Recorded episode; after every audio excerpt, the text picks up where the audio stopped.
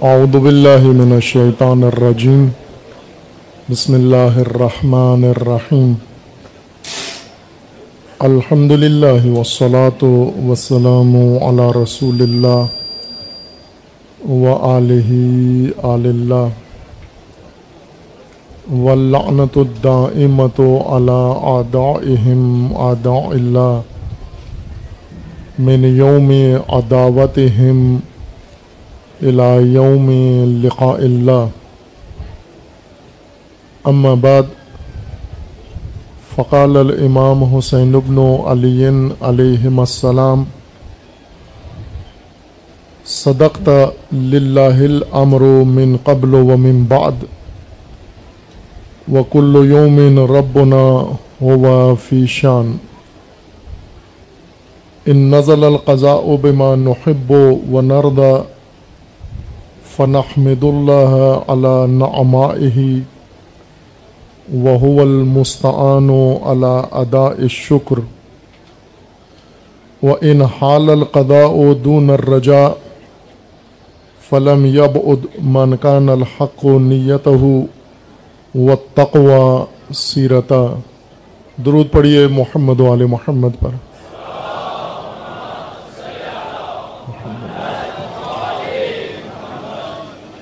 خداون تبارک و تعالی تمام مومنین کو اپنے حفظ و امان میں محفوظ فرمائے۔ تمام مومنین کی حفظ و سلامتی کے لیے صلوات پڑھیے محمد وال محمد پر۔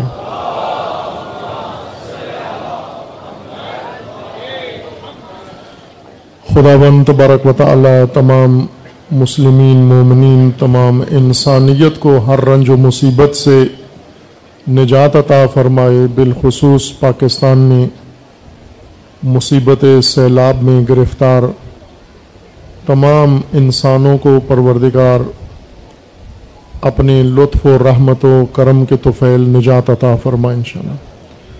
ان مصیبت زدگان کی نجات کے لیے بلندر سلوات پڑھیے محمد وال محمد۔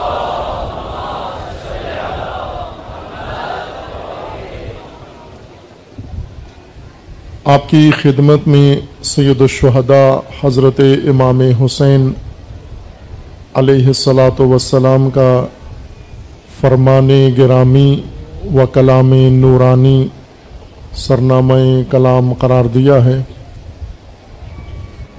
یہ سخن گرامی امام علیہ السلام نے قیام مقدس عاشورہ کے اسنا میں مکہ سے باہر تشریف لے جانے کے بعد منزل صفح میں اس وقت کے عرب کے مشہور شاعر حمام ابن غالب یعنی فرزدق سے ملاقات کے موقع پر بیان فرمایا۔ اس مقام پر فرزدق شاعر روایت کرتے ہیں کہ میں اپنی والدہ کو حج کرانے کی نیت سے آٹھ ذی الحجہ کو مکہ میں داخل ہونے جا رہا تھا۔ اور مکہ سے باہر میں نے ایک کاروان دیکھا جو مسلح ہے۔ ان کے پاس تلواریں ہیں، شمشیریں ہیں اور ڈھالیں ہیں۔ اور ایک جنگی حالت میں مجھے لوگ نظر آئے حج کے موقع پر۔ وہ بھی حرم کی سرزمین پر، امن کی سرزمین پر۔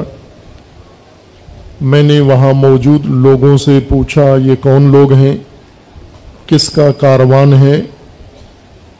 جواب ملا کہ یہ امام حسین علیہ السلاۃ وسلام کا کاروان ہے۔ آپ مکہ سے حج چھوڑ کر جا رہے ہیں۔ کوفہ کی جانب شاعر کہتا ہے، میں آگے بڑھا تعارف ہو جانے کے بعد، لوگوں سے معلومات لے جانے کے بعد سلام عرض کیا، دعا دی، عرض ادب کیا۔ اور پھر یہ پوچھا کہ کس لیے آپ حج چھوڑ کر اللہ کے گھر سے کعبۃ اللہ سے حرم خدا سے باہر آ گئے ہیں؟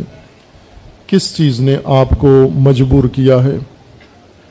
امام علیہ السلام نے شاعر کے اس سوال کے جواب میں فرمایا کہ اگر میں جلدی نہ کرتا اور مکہ سے باہر نہ آتا تو اسیر ہو جاتا، گرفتار ہو جاتا قید کر لیا جاتا۔ اس جواب کے بعد امام علیہ السلام نے شاعر سے پوچھا، آپ کون ہو؟ ومن انت؟ شاعر نے اپنا تعارف نہیں کروایا، مناسب نہیں سمجھا، اور فقط اتنا کہنے پر اکتفا کیا، انا رجل من العرب، میں ایک عربی مرد ہوں۔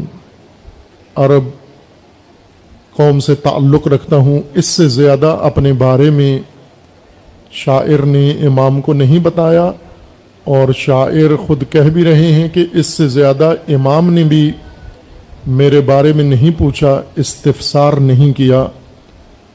اور پھر امام نے اگلا سوال فوراً پوچھ لیا کہ جب یہ ملاقاتی اپنا تعارف نہیں کروانا چاہ رہا، نام چھپا رہا ہے اپنی شناخت اور اپنی پہچان ظاہر نہیں کرنا چاہتا، امام نے اصرار نہیں کیا اور دوسرا سوال پوچھا کہ آپ جہاں سے آ رہے ہو، کوفہ سے، وہاں کے لوگوں کے حالات بتاؤ۔ شاعر نے امام کے اس سوال کے جواب میں کہا کہ آپ نے بہت خبیر انسان سے پوچھا ہے۔ الخبیرہ سالتا شاعر کہتا ہے، میں نے امام کے جواب میں یہ کہا کہ آپ نے بہت ہی آگاہ انسان سے پوچھا ہے جسے عرب کے تمام حالات معلوم ہیں، کوفہ کے حالات معلوم ہیں، کوفہ کے لوگوں کے بارے میں وہ سب کچھ جانتے ہیں۔ اور پھر شاعر نے بہت ہی مختصر الفاظ میں کوفہ والوں کے حالات بیان کر دیے، ایک جملے کے اندر وہ یہ ہے کہ قلوب الناس معا کا و اسیافہم علیہ کا لوگوں کے دل آپ کے ساتھ ہیں، امام حسین علیہ السلاۃ وسلام کے ساتھ ہیں، اور لوگوں کی تلواریں آپ کے خلاف ہیں، تلواریں بنو امیہ کے ساتھ ہیں۔ پھر اس کے بعد شاعر نے یہ اضافہ کیا، ینزل من السماء واللہ یفعل والقضاء ینزل من السماء واللہ یفعل ما یشاء۔ جو فیصلہ اللہ کا ہوگا وہی ہوگا اور جو اللہ نے چاہا وہی ہوگا۔ شاعر نے جب یہ جواب دیا، امام علیہ السلام نے اس کی تصدیق کی صدقتا فرمایا، تو نے سچ کہا ہے، للہ الامر من قبل و من بعد۔ ایسا ہی ہے، امر خدا کا ہے، فیصلہ ہمیشہ اللہ کا ہے۔ آغاز میں بھی حکم اللہ کا ہے، انجام میں بھی حکم اللہ کا ہے۔ وہ کلو یومن رب نہ ہوا فی شان اور میرا رب ہر روز ایک شان میں ہے، ایک نئی شان میں ہے۔ ان نزل القضاء بما نحب و نرضا اگر اللہ کا حکم اور فیصلہ وہی ہوا جو ہم چاہتے ہیں، جو ہماری خواہش ہے اور ہماری رضا ہے۔ فنحمد اللہ اللہ نعما ہی اس پر ہم اللہ کی نعمتوں کی حمد بجا لائیں گے۔ وہ المستعان و اللہ ادا شکر اور ہم اللہ کے اس نعمت پر اللہ سے شکر، اللہ کا شکر بجا لانے میں اللہ سے مدد مانگیں گے۔ وہ ان حال القضاء دون رجا لیکن اگر ہمارا انجام کچھ اور ہوا اور ہماری آرزو کچھ اور ہے، ہم چاہتے کچھ اور ہیں، مقصد کچھ اور ہے اور قضا کچھ اور ہوئی۔ اس صورت میں فلم یب ادمن کا نلحق و نیت ہو و تقوا سیرتا اس صورت میں جس کی نیت پاک ہو، خالص ہو اور حق اور جس کی سیرت تقوا ہو وہ حق سے دور نہیں ہوا، محروم نہیں ہوا، اس کو کوئی ضرر اور نقصان نہیں ہوا۔ یہ ملاقات بہت اہم ملاقات تھی امام حسین علیہ السلام کے قیام کے اس مراحل میں۔ چار مہینہ مکہ میں امام نے قیام فرمایا۔ امام علیہ السلام نے چھبیس رجب کو بیت کا انکار کیا، اٹھائیس رجب کو مکہ ترک کیا، تین شابان مدینہ ترک کیا، اٹھائیس رجب کو تین شابان ساٹھ ہجری میں امام مکہ میں مقیم ہوئے تشریف لائے، آٹھ ذی الحجہ ساٹھ ہجری تک امام مکہ میں تشریف فرما رہے اور پھر اس کے بعد آٹھ ذی الحجہ کو مکہ چھوڑ دیا، کوفہ کا عزم کیا اور روانہ ہوئے۔ اور پھر منزل بے منزل امام مختلف مراحل اس قیام کے، اس تحریک و نہزت کے اور اس انقلاب کے طے فرماتے گئے۔ مختلف مزاجوں کے لوگ، مختلف نظریے کے لوگ، مختلف تعلقات کے لوگ امام سے ملتے رہے، امام ان سے ملتے رہے۔ امام نے ان کو ایک ہی دعوت دی، لیکن ان کے رویے اور ان کے عکس العمل مختلف تھے۔ ان میں سے ایک اہم مرحلہ فرزدق کے ساتھ ملاقات تھی، بہت مختصر ملاقات۔ ان چند جملوں کا تبادلہ ہوا۔ ایک، فرزدق نے سلام کہا اور دعا دی امام کو، عرض ادب کیا۔ اور یہ جملے تاریخ میں لکھے ہوئے ہیں، یہ جملے ادا کرتے ہوئے دس سیکنڈ بھی نہیں لگتے۔ پھر امام علیہ السلام سے اس نے پوچھا کہ آپ مکہ چھوڑ کر کیوں جا رہے ہیں؟ امام نے بہت مختصر جواب دیا۔ یہ بھی بہت مختصر سوال اور جواب تھا۔ چند سیکنڈ کا سوال اور چند سیکنڈ کا جواب تھا۔ اور پھر امام نے سوال پوچھا، تو کون ہے شاعر نے اپنی پہچان چھپا لی، شناخت چھپا لی، نہیں بتایا۔ وہ یہاں پر بھی وقت نہیں لگا۔ پھر امام نے کوفہ کے بارے میں پوچھا۔ اور امام نے جب پوچھا تو شاعر نے مختصر جواب دیا، لوگوں کے دل آپ کے ساتھ ہیں، لوگوں کی تلواریں آپ کے خلاف ہیں۔ اس پر بھی بہت مختصر وقت لگا، زیادہ لمبی بات نہیں ہوئی۔ پھر شاعر نے یہ البتہ ضرور لکھا ہے کہ میں نے چند فقہی مسائل اور شرعی مسئلے حج کے متعلق پوچھے۔ امام نے جواب دیا، امام گھوڑے سے نہیں اترے، اپنے گھوڑے پر سوار رہے۔ یہ مختصر سی گفتگو کر کے امام نے شاعر کو کہا وسلام اور چل دیے۔ زیادہ اس سے طلانی ملاقات نہیں ہوئی۔ لیکن اس مختصر ترین ملاقات میں امام نے شاعر کو دعوت نہیں دی بائیں کہ راستے میں جو بھی ملا امام نے اس کو دعوت دی کہ میری نصرت کرو، لیکن شاعر کو نہیں دی۔ اور یہ شاعر نے خود اپنی ذہانت اور چالاکی سے یہ مرحلہ طے کر لیا۔ جب امام نے نام پوچھا، اس نے نام نہیں بتایا، پہچان چھپا لی۔ امام نے سمجھ لیا کہ جو نام نہیں بتانا چاہتا اسے دعوت دینے کا کیا نتیجہ نکلے گا؟ اس لیے امام نے اس کو دعوت بھی نہیں دی، لیکن اس نے بہت ایک قیمتی بات امام علیہ السلام کے سامنے پیش کی اور اس کے بعد تین دفعہ اور تین افراد نے مختلف سفر کے مراحل میں یہی حالات کوفیوں کے امام کو بتائے اور جملے ملتے جلتے ہیں۔ یہی جملات تھے کہ کوفیوں کے دل آپ کے ساتھ ہیں اور کوفیوں کی تلواریں آپ کے خلاف بنو امیہ کے ساتھ ہیں۔ یہ موضوع تفصیل سے اشرۂ محرم الحرام کا موضوع رہا ہے اور اس کے متعلق طالب علمانہ ارائز پیش کی ہیں۔ یہاں پر امام علیہ السلام نے جو پہلا جواب دیا شاعر کو، جب اس نے کہا کہ ہونا وہی ہے جو اللہ نے کرنا ہے اور اللہ کی جو مشیت ہوگی وہی ہوگی، لیکن کوفہ والے اس طرح کی صورت حال سے دچار ہیں۔ اس کے جواب میں امام علیہ السلام نے جو کچھ فرمایا وہ بہت اہم اور بنیادی نقطہ ہے۔ شاعر نے تجزیہ کر کے بتا دیا، لوگوں کی حالت بتا دی۔ اور صرف اس وقت کے ایک کوفہ کی حالت نہیں بتائی، بلکہ تاریخ بھر کے کوفہ کی حالت بتا دی۔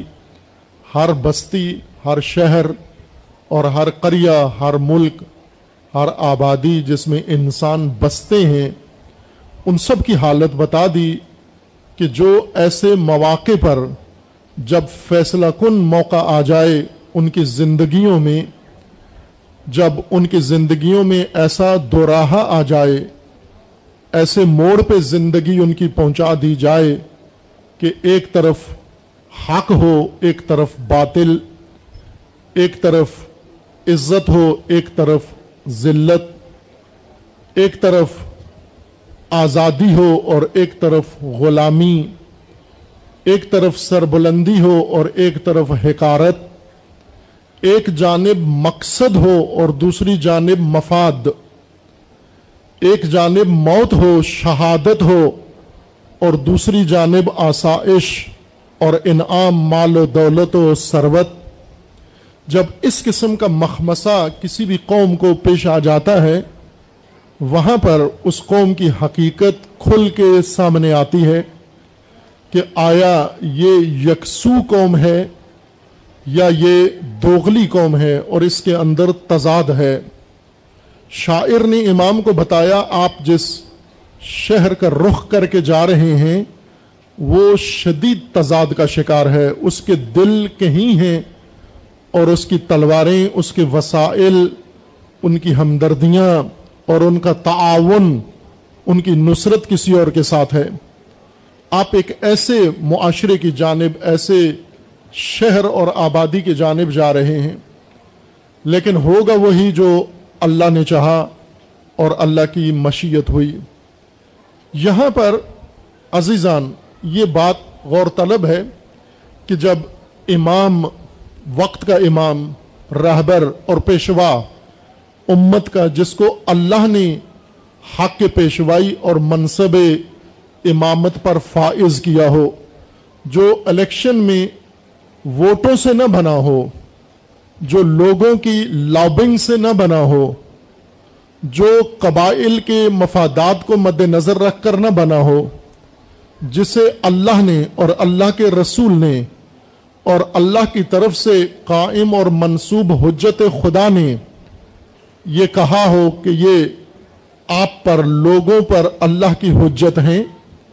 وہ رہبر و پیشوا جب ایسی قوم میں مبتلا ہو جائے، جو تضاد کا شکار ہو، دوغلی قوم ہو، جس کے دل کہیں اور ہوں اور جس کے وسائل کہیں اور ہوں۔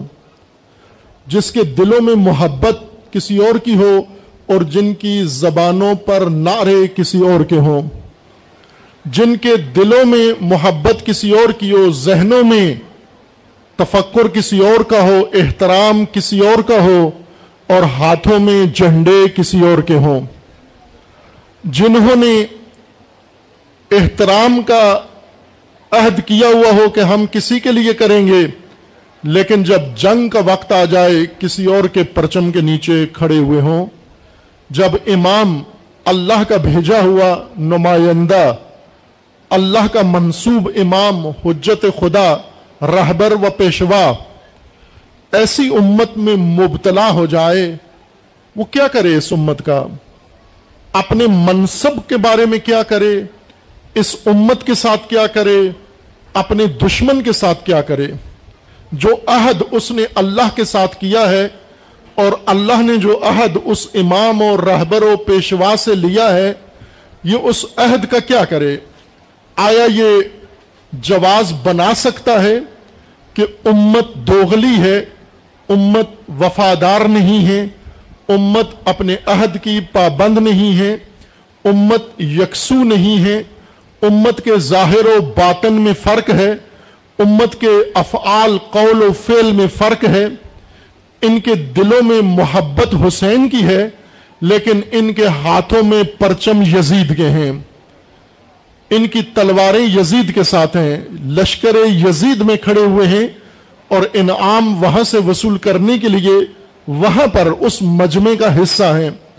ایسے میں آیا امام جس کو اللہ رہبر بناتا ہے، وہ لوگوں کی اس تضاد و منافقت کو دلیل قرار دے کہ مجھ پر بھی کوئی ذمہ داری نہیں رہتی جب امت آمادہ نہیں، امت وفادار نہیں، امت واضح نہیں ہے، تو میرے، مجھ سے بھی جو فریضہ اللہ نے میری گردن پہ ڈالا تھا وہ ٹل جاتا ہے۔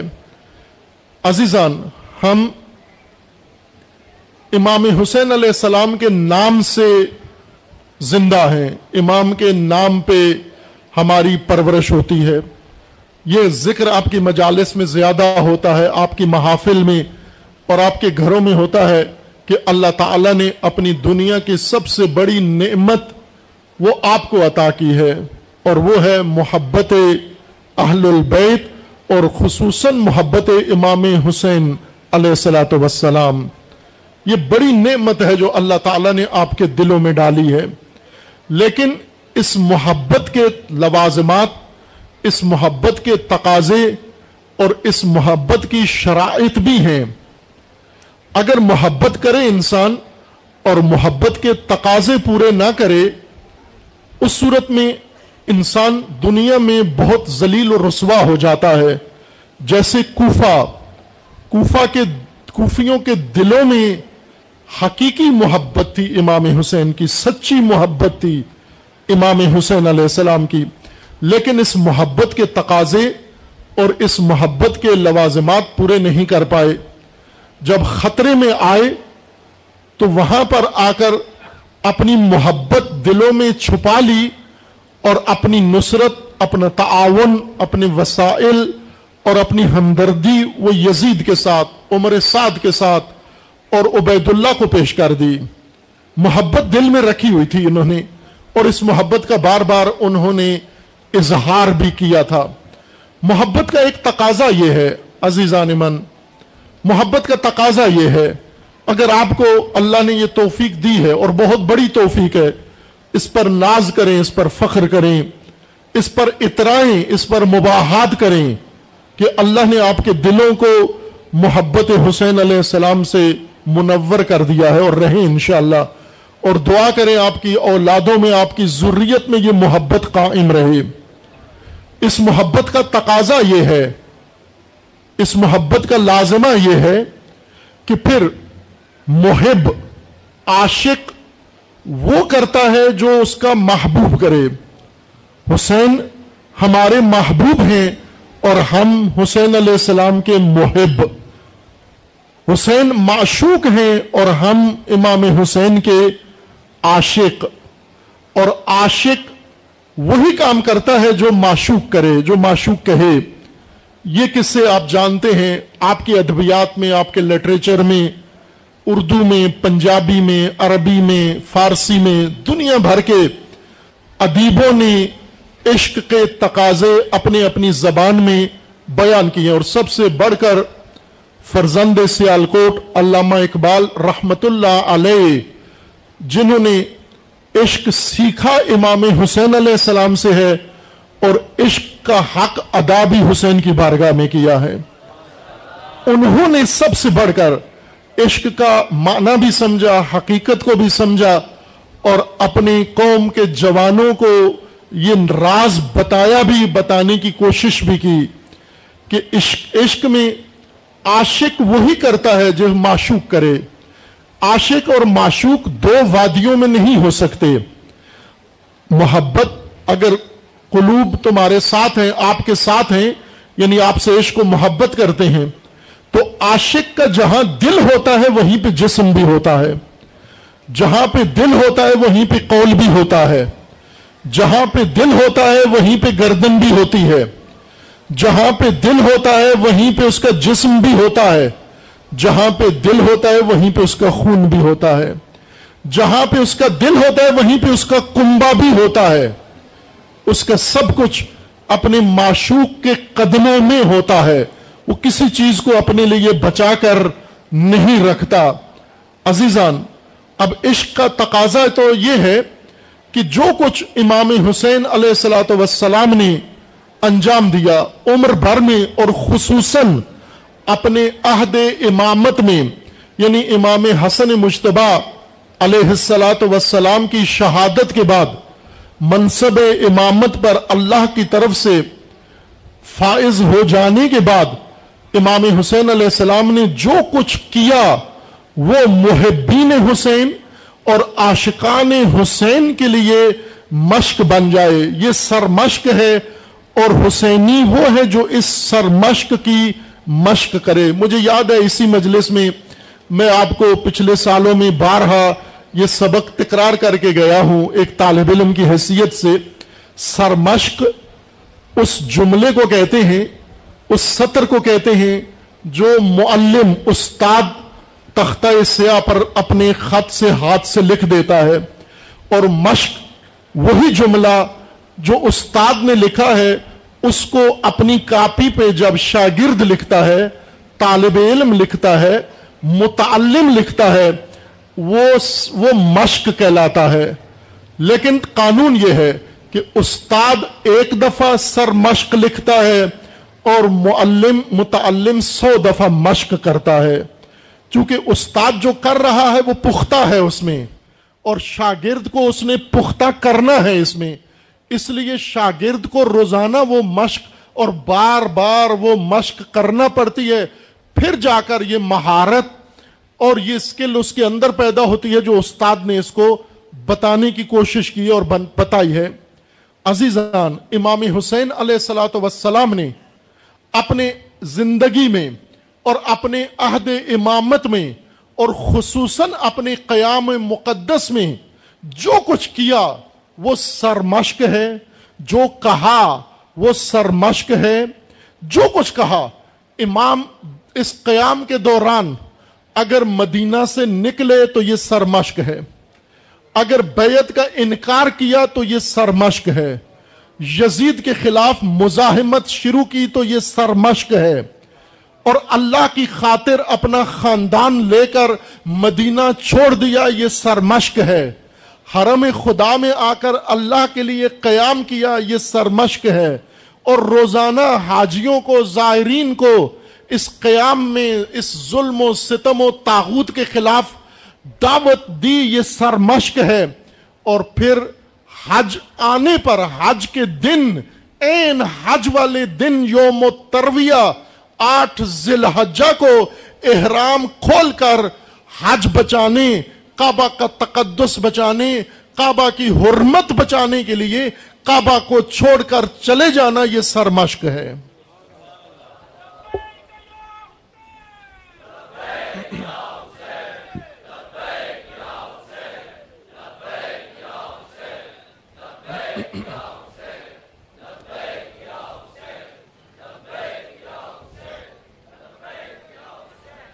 قدم قدم سرمشق ہے۔ امام علیہ السلام کے یہ سارے اقوال، فرامین اور اقدامات ہر قدم پر سرمشق ہے عزیزان۔ آخر تک، روز عاشور، عصر عاشور تک، زیر خنجر زیر خنجر، جب پشت گردن پہ خنجر چل رہا ہے اور بدن زخموں سے چور چور ہے نڈال ہے، جسم کا کوئی حصہ محفوظ اور سالم نہیں ہے کوئی ہڈی محفوظ نہیں ہے اور اس وقت زخمی سر ہے، زخمی چہرہ ہے، زخمی بدن ہے اور اس وقت زیر خنجر خنجر کی طرف توجہ نہیں ہے، بلکہ اپنے رب کی طرف توجہ ہے۔ اپنے پروردگار کی طرف توجہ ہے، یہ سرمشق ہے۔ اس طرح جینا حسین علیہ السلام جیسے جیے، یہ سرمشق ہے۔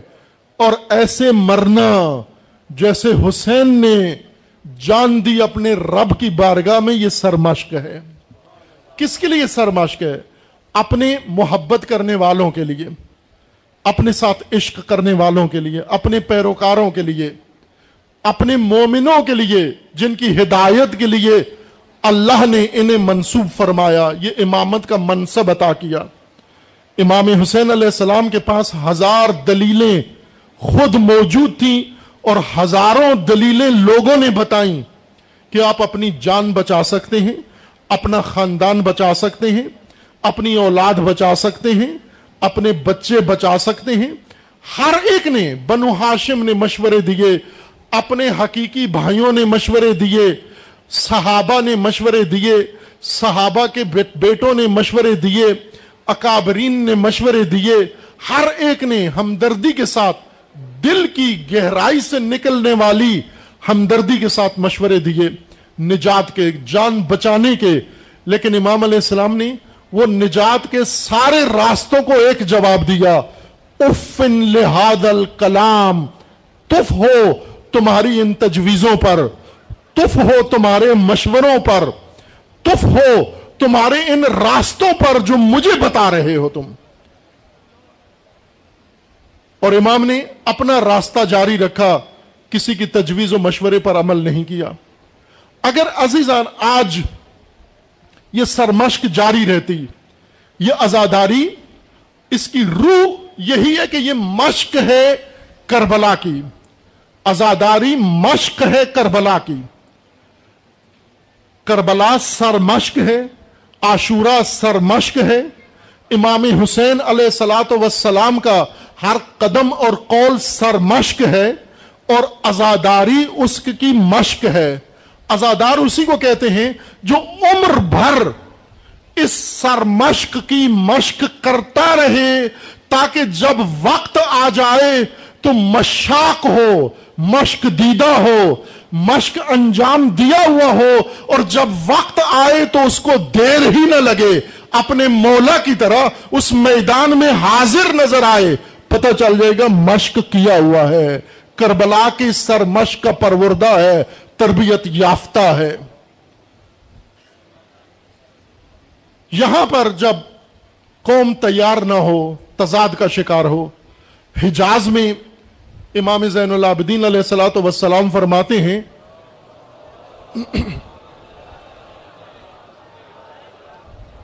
بعد میں کربلا کے واقعہ کے بعد امام علیہ السلام کا یہ فرمانا ہے کہ پورے حجاز میں، حجاز، مکہ، مدینہ اور موجودہ جدہ، طائف اور اس کے درمیان کے خطہ کو حجاز کہتے ہیں۔ آج اس قبیلے نے اپنے نام پر مقدس سرزمین واہی کی سرزمین اپنے خاندان کے نام ٹرانسفر کر لی اور بے شعور مسلمانوں نے وہی اس کا نام رکھ دیا۔ جو اس غاصب قبیلے نے اس سرزمین کا نام بدل دیا تھا اور اس کو سعودی عرب کہہ دیا تھا، یہ سعود کی سرزمین نہیں ہے، یہ اللہ کا حرم ہے۔ یہ سعود کی سرزمین نہیں ہے۔ سعود اور آل سعود غاصب ہے اس سرزمین کے، قابض ہے اس سرزمین کے اوپر، اور جو بھی ان کے قبضے کی تائید کرے وہ غاصب ہے۔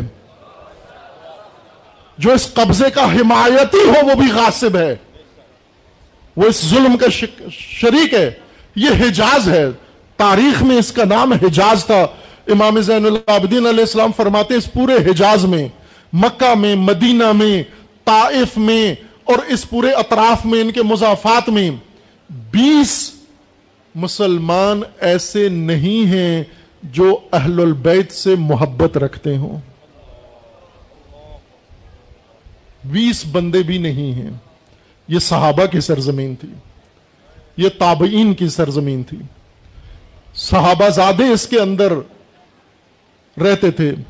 امام حسین علیہ السلام کی ولادت اسی سرزمین پر ہوئی۔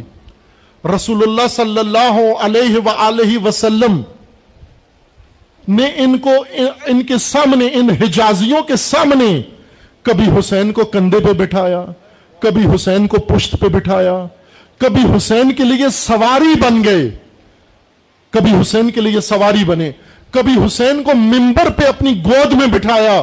اور کبھی حسین کے لیے ممبر سے اٹھ کر ممبر سے نیچے آ گئے۔ کبھی حسین علیہ السلام کے لیے خطبہ چھوڑ دیا۔ لوگ تعجب کرتے تھے کہ ایک چھوٹے بچے کے لیے یہ رسالت کے امور چھوڑ دیتے ہیں۔ امام حسین علیہ السلام کو دیکھ کر رسول اللہ کی جو کیفیت ہو جایا کرتی تھی۔ اور انہیں پتا تھا جب یزید لائن امام حسین علیہ السلام کے سر اقدس کی بے حرمتی کر رہا تھا، وہ خیزران کی چھڑی لے کر جب امام علیہ السلام کے زخمی لبوں پر کھیل رہا تھا، بے حرمتی کر رہا تھا، وہیں پر ایک صحابی یا تابعی موجود تھا اور اس نے وہیں پہ ٹوکا، کہا، میں نے آنکھوں سے دیکھا ہے۔ ان لبوں پر نبی کو بوسا دیتے ہوئے۔ تو نے جب نبی کو ان لبوں پہ بوسا دیکھتے دیتے ہوئے دیکھا ہے، تو آج اس دربار میں کیوں بیٹھا ہے تو؟ آج تیرا سر بھی تو اس کے ساتھ ہونا چاہیے تھا۔ نواسا رسول کے ساتھ ہونا چاہیے تھا۔ لیکن یہ کام ہوا۔ یہ بلا نازل ہوئی۔ یہ فتنہ کھڑا کیا گیا اور امت کو اہل البیت سے دور کر دیا گیا۔ اور دور کر کے پھر جس مصیبت میں مبتلا ہوئے۔ آج پاکستان کے بعض اہل سنت کے جید علماء، حقیقت بین علماء با بصیرت علماء آج متوجہ ہوئے ہیں اس کی طرف۔ جو مصیبت اس وقت شروع ہوئی تھی اور آج پاکستان میں جہاں پہنچی ہے، آج اس کی طرف متوجہ ہوئے ہیں۔ ابھی چند دن پہلے آپ نے ایک کتاب کی رونمائی دیکھی ہوگی، چینلز کے اوپر بیان آیا۔ شیخ الاسلام ڈاکٹر پروفیسر طاہر القادری حافظ اللہ کا، جنہوں نے یزید کے کفر اور یزید کے حکومت کے بارے میں اپنی تحقیق پیش کی اور اس میں یہ پھر انہوں نے کچھ بیان بھی ان کا ٹی وی پر آیا۔ کچھ اور علماء بھی یہ کام کر رہے ہیں۔ یہ کیا کام تھا؟ آج کیا ہوا کہ یہ علماء چیخ رہے ہیں، فریادیں کر رہے ہیں، یزیدیت کی حقیقت کھول کر پاکستانیوں کو بتا رہے ہیں۔ عزیزان، جو مصیبت عظما نازل ہوئی ہے اس وقت پاکستان میں، ایک تو سیلاب کی مصیبت ہے اور سیلاب سے بڑی مصیبت، گندی شیطانی سیاست کی مصیبت ہے۔ جس میں تمام پاکستانی قوم نابود ہو رہی ہے اور تمام سیاستدان، تمام سیاسی پارٹیاں مل کر اس سیاسی گٹر میں، تالاب میں، دلدل میں پاکستان اور پاکستانی قوم کو نابود کر رہے ہیں، غرق کر رہے ہیں اور اس سے بھی بڑی مصیبت، اس گندی شیطانی سیاست سے بھی بڑی مصیبت آج جو مذہبیوں کے اوپر نازل ہو رہی ہے جو اہل سنت کو اب احساس ہوا جا کر کہ اہل سنت کے لیے بہت بڑا خطرہ یزیدیت کا پیدا ہو گیا ہے۔ اہل سنت کے اندر یزیدیت پنپ رہی ہے۔ اہل سنت کے اندر یزیدیت سر اٹھا رہی ہے۔ یہ میرے الفاظ نہیں ہیں۔ میں اہل سنت کے علماء کے الفاظ بتا رہا ہوں۔ آپ ان کے کلپس دیکھ لیں، ٹی وی چینل پر ان کا پروگرام دیکھ لیں، ان کی کتاب دیکھ لیں اس میں کوئی شیعہ نہیں ہے، نہ انہوں نے شیعوں کے حق میں، بلکہ اسی تقریر میں اور اسی کتاب میں ضمن تاریز ہے شیعوں کی طرف کہ شیعوں کو انہوں نے ان الفاظ سے یاد نہیں کیا جو انصاف کے ہوتے ہیں۔ باہر کے اپنا دامن اپنی مذہبیوں میں باقی رکھنے کے لیے شاید یہ ضروری سمجھا انہوں نے۔ لیکن انہوں نے احساس کیا کہ اہل سنت یزیدیت کی لپیٹ میں آ گئی ہے۔ ناسبیت اہل سنت کے اندر ایک ریلا بن کر، یلغار بن کر، طوفان بن کر ان کی صفوں کو ہلا رہی ہے اور بریلویوں کے اندر بالخصوص یہ ناسبیت تیزی کے ساتھ پھیل رہی ہے۔ اس لیے انہوں نے یہ قیام کیا ہے۔ یہ امام حسین علیہ السلام کے لیے نہیں، یہ انہوں نے تشیعوں کے لیے نہیں کیا۔ تشیعوں کے ساتھ ہمدردی نہیں ہے، بلکہ تسنن کو، سنیت کو بچانے کے لیے یہ اقدام کیا کہ یزیدیت سنیت پر حاوی ہونے جا رہی ہے۔ اور ایسا ہو رہا ہے، کثرت سے ہو رہا ہے۔ اگر ڈاکٹر طاہر القادری جیسے جان باز اگر آگے نہ آئے، جو ہمیشہ رہے ہیں خارجیت کا مقابلہ کرنے کے لیے، ناسبیت کا مقابلہ کرنے کے لیے، یزیدیت کا مقابلہ کرنے کے لیے اگر یہ اپنی مسلحتوں کے خیموں میں خاموش بیٹھے رہے، تو پاکستان میں کوئی سنی نظر نہیں آئے گا۔ کوئی سنی بچے گا نہیں۔ مجھے یاد ہے کئی سال پہلے جب پاکستان میں زیادہ دہشت گردی کا زمانہ تھا، میں نے بعض اکابرین نے مسلک اہل سنت دیو بند کے اکابرین سے میں نے کہا کہ آج آپ اس بات پر خوش نہ ہو کہ دہشت گردی کا شکار شیعہ ہو رہے ہیں۔ آپ دیوبندیت کو دہشت گردی سے بچاؤ، ورنہ دہشت گردی بڑھ کر سب سے پہلے آپ کو نابود کرے گی، آپ کو تباہ کرے گی۔ تاریخ بتاتی ہے کہ شیعہ نہ دہشت گردی سے دبا ہے، ختم ہوا ہے۔ اگر دبنا ہوتا، آج تو پاکستان کے اندر کروڑوں شیعہ ہیں۔ جب فقط کربلا میں بہتر شیعہ تھے اور تم نے چن چن کے بہتر مار دیے، ان کی لاشوں پہ گھوڑے دوڑا دیے۔ اس وقت بھی تشیع ختم نہیں ہوا۔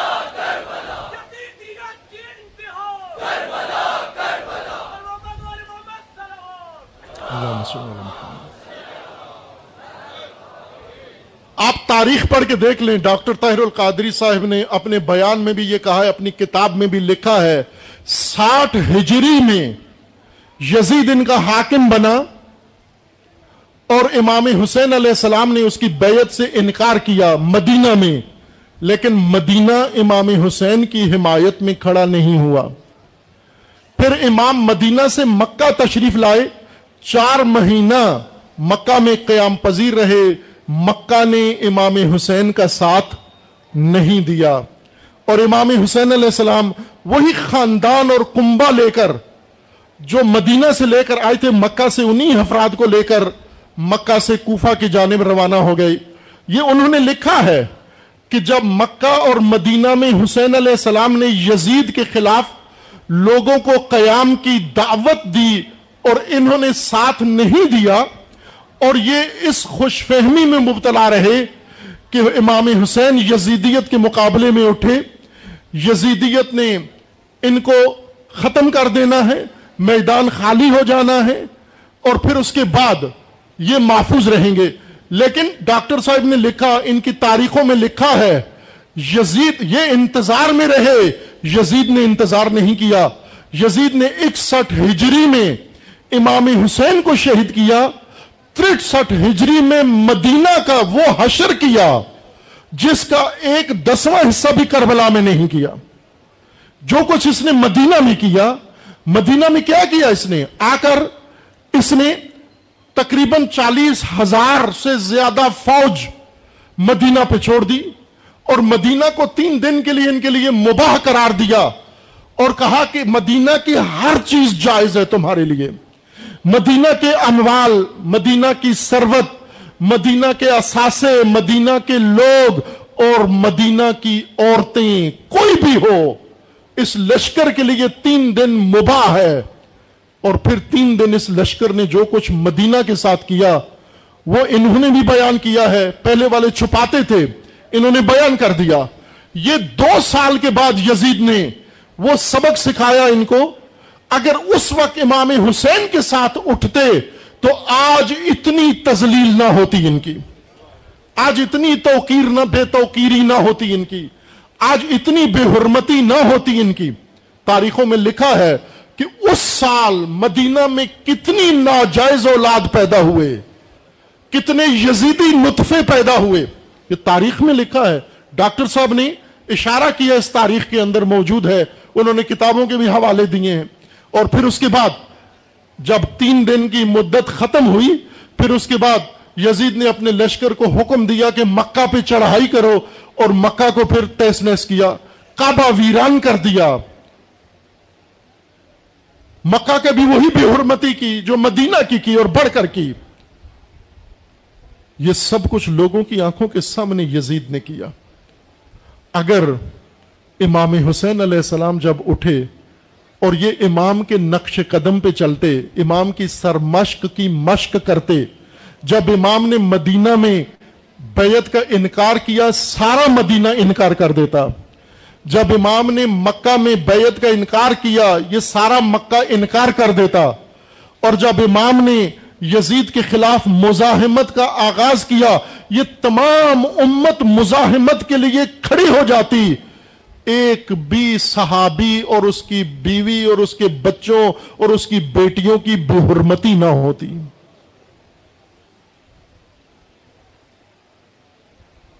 ترک جب کریں گے محبت کے تقاضوں کو، اس کی، اس کا انجام بھی ہے۔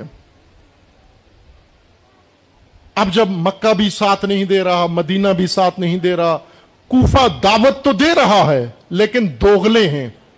حجاز والے اس لحاظ سے کوفیوں سے بہتر ہیں کہ انہوں نے امام حسین کو دھوکہ نہیں دیا، صاف انکار کر دیا، ہم آپ کا ساتھ نہیں دیتے۔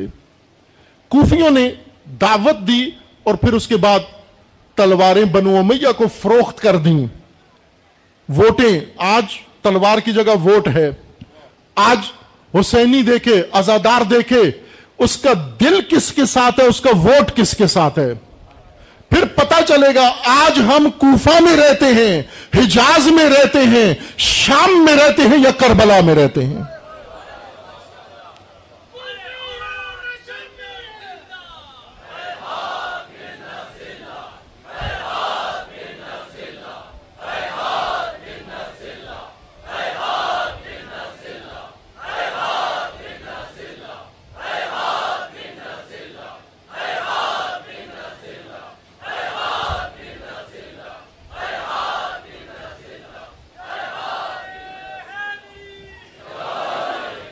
امام حسین علیہ السلاۃ وسلام نے عزیزان، جو کچھ کیا ہمارے لیے سرمشق ہے، وہی کرو جو حسین علیہ السلام نے کیا، جو امام نے کیا۔ تاریخ میں لکھا ہے، امام علیہ السلام کے اپنے خطبات کے اندر وہ سب کچھ موجود ہے۔ ہم امام کے نام پر بہت کچھ کرتے ہیں واقع بہت کچھ کرتے ہیں۔ شیعہ اور خصوصاً پاکستانی شیعہ تمام دنیا کے شیعوں پر سبقت رکھتے ہیں جذبے میں، عشق میں۔ یہ وہ کچھ کر جاتے ہیں جو باقی دنیا کے شیعہ نہیں کرتے۔ وہ سوچتے رہتے ہیں، یہ کر گزرتے ہیں۔ یہ آمادہ ہیں ہر چیز کے لیے۔ صرف وہی نہیں کرتے جو امام حسین علیہ السلام نے کیا ہے۔ جو امام حسین علیہ السلام نے ان سے چاہا ہے۔ اگر وہی کریں ہم، آج نہ سیاست کی گندگی میں یہ قوم ذلیل ہو رہی ہوتی، نہ سیلاب کے اندر یہ قوم ڈوبی ہوئی ہوتی، کس قدر نفرت، آمیز اور نفرت انگیز منظر ہے کہ تمام قوم سیلاب میں ڈوبی ہوئی ہے، بچے ڈوبے ہوئے ہیں۔ اور ان کی تصویریں ریڈیو اور ٹی وی نشر کر رہا ہے، سوشل میڈیا نشر کر رہا ہے، میڈیا نشر کر رہا ہے، موبائلوں میں موجود ہیں، لیکن یہ اپنے سیاسی جلسے کر رہے ہیں۔ یہ اپنے پروگرام ایک سیاسی جلسے پہ کتنے خرچ ہوتا ہے؟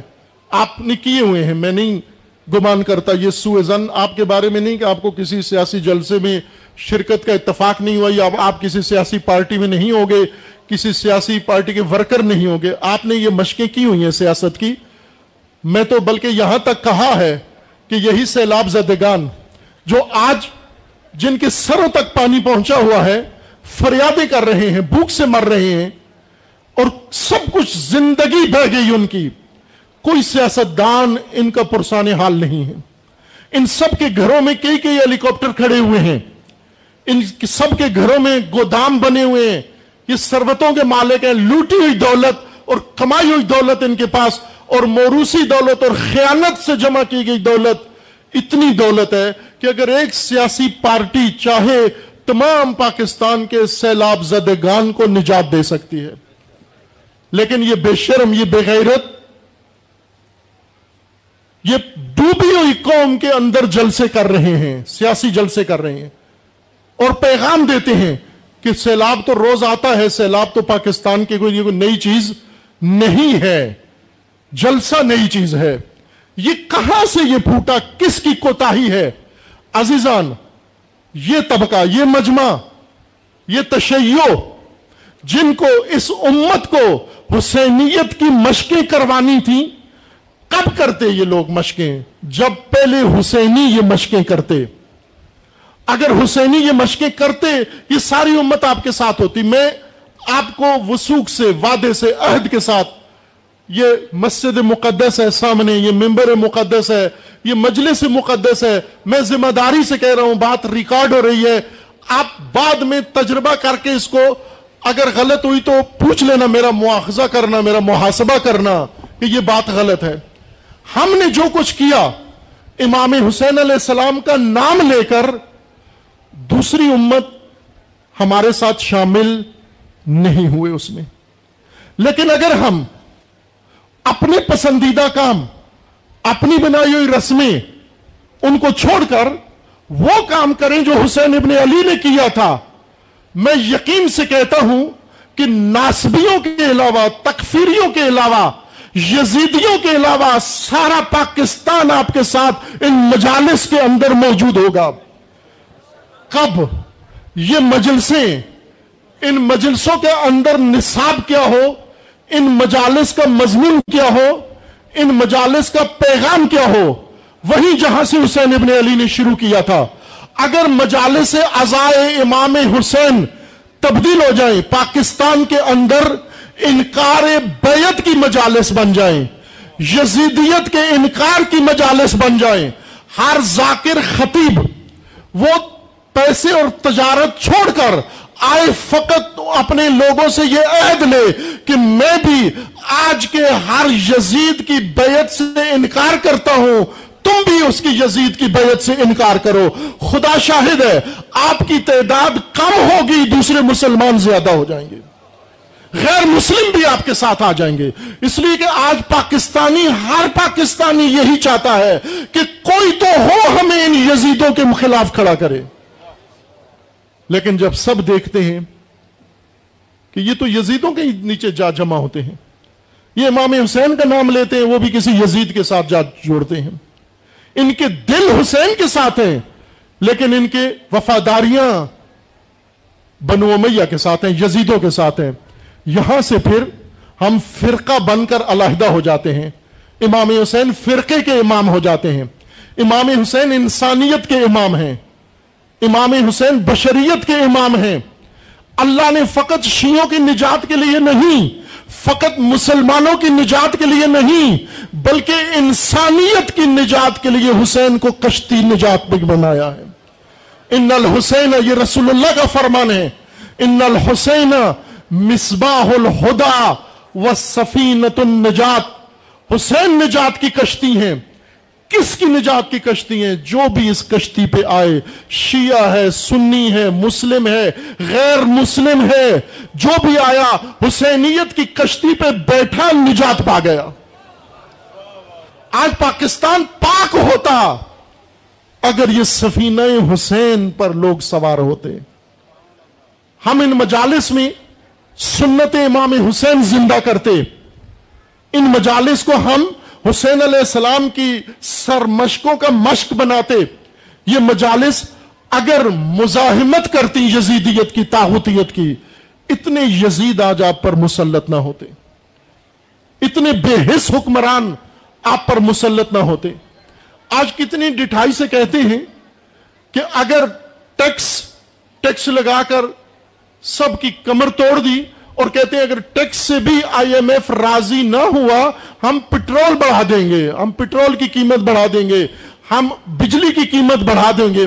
ملت ڈوبی ہوئی ہے، یہ آئی ایم ایف راضی کرنے میں لگے ہوئے ہیں۔ اتنے بڑے مجرم۔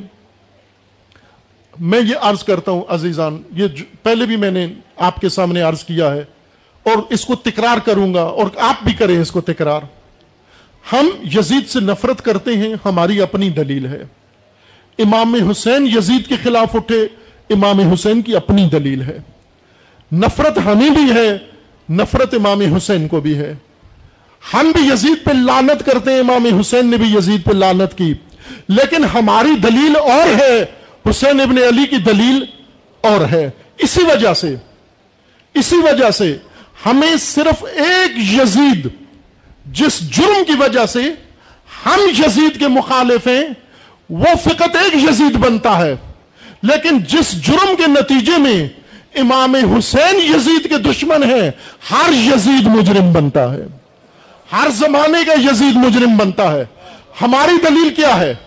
ہم اس لیے یزید کے مخالف ہیں کہ حسین ابن علی کو جس نے قتل کیا اور کروایا، جس نے اولاد آل رسول کو قتل کیا اور کروایا ظاہر یہ ایک یزید نے تاریخ میں کیا، باقی یزیدوں نے یہ کام نہیں کیا۔ چونکہ آل رسول شہید ہو گئے، پھر اس کے بعد باقی یزید آئے، اپنا اپنا جرم کرتے رہے، لیکن امام حسین کو شہید نہیں کر سکے، چونکہ امام حسین ایک دفعہ شہید کر دی ایک یزید نے۔ ایک یزید کا یہ جرم تھا۔ ہم اسی ایک یزید کے دشمن بنے ہوئے ہیں۔ لیکن امام حسین نے کیوں یزید کی مزاحمت کی اور یزید کی مخالفت کی اور انکار بیعت کیا؟ اس لیے نہیں کیا کہ اس نے امام حسین کو قتل کیا تھا۔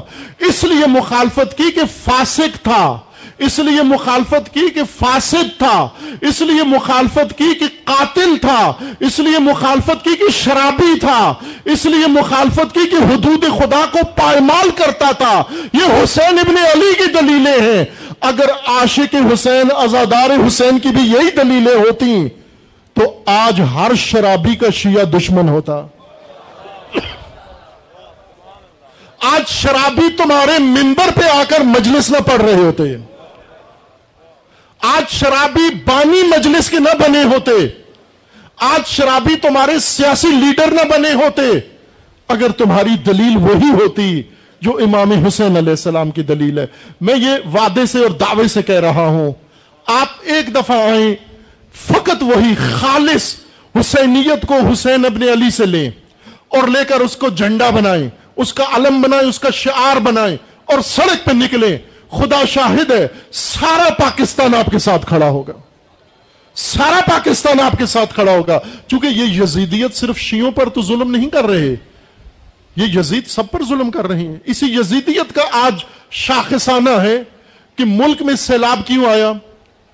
ہر ملک کے اندر، ہر ملک میں امام حسین علیہ السلام اگر آج ہوتے اسی مجلس میں خود امام تشریف فرما ہوتے، امام عصر آج تشریف فرما ہوتے، اور یہ آدھا ملک ڈوبا ہوا ہوتا، وہ اس مجلس میں کیا کہتے آپ کو؟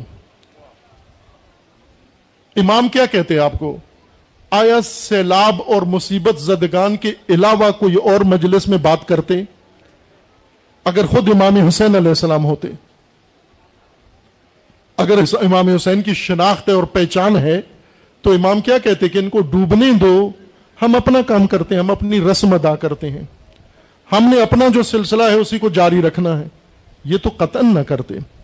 اس لیے کہ امام حسین علیہ السلام کی سنتیں، عزیزان، یہ جو آپ سبیلیں لگاتے ہو، پانی پلاتے ہو، یہ سنت امام حسین علیہ السلام ہے امام نے زندگی بھر یہی کام کیا، لیکن سب سے بڑی سبیل امام نے لگا کر جو پانی پلایا، کس کو؟ یزید کے لشکر کو۔ جب ہر پہلا ایک ہزار کا دستہ لے کر امام کا راستہ روکنے آئی دوپہر کے وقت، میں اشرا محرم میں وہ روایت شیخ مفید کے مقتل سے ارشاد سے پڑھی ہے۔ آپ اس صفحے پہ خود بھی پڑھ سکتے ہیں اور اس کو نوٹ بھی کر سکتے ہیں۔ اس روایت پہ غور کریں۔ ہور خود کہہ رہے ہیں اور ہور کے لشکر میں موجود وہ راوی کہہ رہا ہے۔ جب ہم پہنچے تو امام علیہ السلام رکے اور امام نے پوچھا، ہمارا ساتھ دینے آئے ہو یا ہمارے مخالف ہو کر آئے ہو؟ تو کہا، ہمیں عبید اللہ نے بھیجا ہے، آپ کا راستہ روکیں۔ امام نے ان کی حالت دیکھی، پیاسے ہیں۔ ان کی پیاس کے لیے امام نے کہا، جتنا پانی ہے ان کو پلا دو۔ پھر امام نے حکم دیا، ان کے گھوڑوں کو پانی پلاؤ۔ امام کے ساتھیوں نے، انصار نے اپنی ڈالوں کے اندر ان کو تشت بنایا اور ان کے اندر پانی ڈالا اور گھوڑوں کو پلایا۔ ایک شخص یہ کہتا ہے کہ میں آخر میں پہنچا، سخت نڈال تھا۔ میں آیا، پہنچا، گھوڑے سے اترا، پانی پینے کے لیے مجھے مشق دی گئی اور میرے بازوؤں میں اتنی طاقت نہیں تھی کہ میں مشق اٹھا کے منہ سے لگاؤں۔ اور پھر جب میں مشق منہ سے لگاتا تھا تو پانی میرے دائیں بائیں منہ سے نکل جاتا تھا، حلق میں نہیں جا رہا تھا۔ نڈال ہونے کی وجہ سے امام علیہ السلام خود گھوڑے سے اترے اور اتر کر کہا، مشق تھامی۔ اور مجھے بتایا کہ اس طرح تو پانی پی اور مجھے اپنے ہاتھوں سے پانی پلایا۔ یہ سنت امام حسین علیہ السلام ہے۔ یہ ہے سنت امام حسین علیہ السلام۔ ان کو زندہ کریں۔ اگر امام حسین علیہ السلام نے کسی کو مصیبت میں گرفتار دیکھا، اس کی مصیبت کو پہلے پہنچے، اس کے درد کو پہلے پہنچے۔ امام حسین علیہ السلام نے تو یہ درد اور حص زندہ کیا ہے۔ اگر ہم نے حسینیت کو درست طریقے سے پیش کیا ہوتا، یہ مشقیں ازاداری میں کی ہوتی، تو آج یہ مصیبت زدگان، یہ سیلاب زدگان تین چار ہفتے سے بلوچستان ڈوبا ہوا ہے، تباہ ہے، دشوار گزار راستے ہیں اور وہاں تک رسائی کسی کی نہیں ہے۔ ان کے گھر پانی میں بہ گئے، ان کا سامان پانی میں بہ گیا، ان کا کھانے پینے کا سامان بہ گیا، ان کے اثاثے مویشی پانی میں بہ گئے۔ بالکل چٹیل میدان میں اس آسمان کے نیچے ان جانوروں کی زد میں بیٹھے ہوئے ہیں۔ کیونکہ راستہ ہی نہیں ہے، اول تو کوئی سامان لے کے جانے والا نہیں ہے۔ اگر کوئی جاتا ہے، آگے راستہ نہیں ہے۔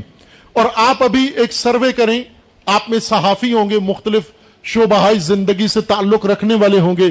پاکستان میں کتنے لوگوں کے پاس ہیلی کاپٹر ہیں؟ کتنے سیاستدانوں کے پاس، حکومت حکومت کے پاس، کل ایک پروگرام میں جناب سراج الحق صاحب موجود تھے، میں اس مجلس میں میں بھی تھا خانے وال میں، اور اس مجلس میں انہوں نے کہا کہ یہ کوہستان میں جو پانچ جوان سیلابی ریلے کی زد میں آئے اور پانچ گھنٹے وہ مدد مانگتے رہے انہوں نے کہا مجھے اطلاع مل گئی تھی، فون آ گیا تھا کہ اس طرح اور تصویریں بھی آ گئی تھی کہ یہ جوان وہاں پر گھرے ہوئے ہیں اور انقریب یہ پانچ ریلے کی زد میں آ جائیں گے، ان کو بچانے کے لیے کچھ کرو۔ انہوں نے یہ جو ریکارڈڈ موجود ہے ان کی تقریر، آپ سن سکتے ہیں۔ انہوں نے کہا میں نے خود فون کیا، شہباز شریف وزیر اعظم کو فون کیا، خیبر پختونخوا کے محمود خان وزیر اعلیٰ کو فون کیا اور اسی طرح ملٹری کے کسی بندے کو میں نے فون کیا، اس کا نام اب مجھے یاد نہیں رہا۔ ان کو میں نے فون کیا اور کہا، میں نے رو کے ان سے کہا کہ خدا کے لیے مجھے کرائے پہ ہیلی کاپٹر دے دو۔ کرائے کے لیے دے دو، میں ان کو بچا لوں ان پانچ جوانوں کو۔ لیکن آپ تصویروں میں دیکھا ہے کس طرح اتنے گھنٹے وہ وہاں پر محصور خوف و حراس میں رہے اور پھر ریلا ان کو بہا کے لے گیا، لیکن کوئی بھی ان کی مدد کے لیے نہیں گیا۔ کہاں گے یہ ساری ہیلی کاپٹر؟ کہاں گے یہ سب؟ چونکہ سیلاب کے دنوں میں گاڑیوں کی مدد نہیں جا سکتی، فقط ہوائی سروس سے مدد دی جا سکتی ہے۔ اب یہ ہیلی کاپٹر تم نے کس کے لیے رکھے ہوئے کیا ان سے بڑا یزید کوئی موجود ہے اس وقت پاکستان میں؟ ان سے بڑا کون یزید ہوگا؟ خود اعلان کرتے ہیں تین کروڑ انسان پانی میں ڈوبے ہوئے ہیں۔ تین کروڑ انسان۔ تین کروڑ انسان ڈوبے ہوئے ہیں، تو باقی انیس کروڑ کیا کر رہے ہیں؟ یہ ایوانوں میں بیٹھے ہوئے کیا کر رہے ہیں؟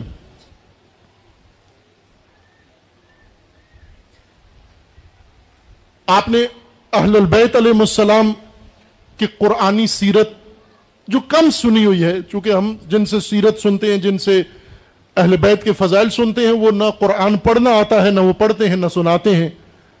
وہ اپنے مضامین گھڑے ہوئے ہمیں سناتے ہیں ہماری نسلوں کو۔ قرآن کریم میں سورہ دہر، سورہ انسان حل آتا الانسان حین من الدہر، لم یکن شیئم مذکورا۔ یہ آیا اہل البیت کی شان میں نازل ہوئی ہے۔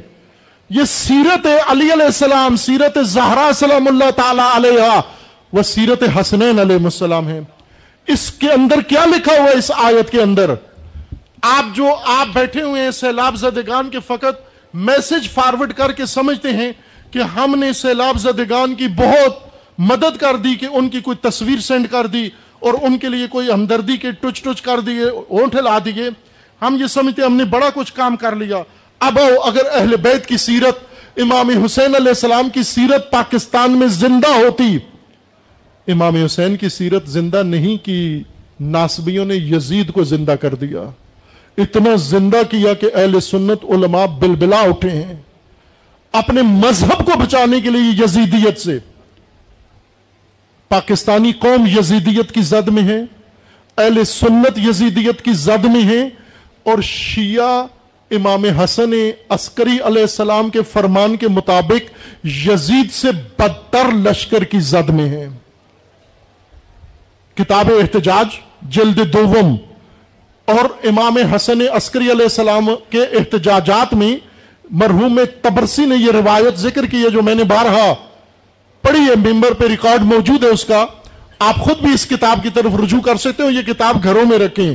بڑی راز والی کتاب ہے۔ بڑے راز یہ کتاب اگلتی ہے، بڑے راز اگلتی ہے، خدا شاہد ہے۔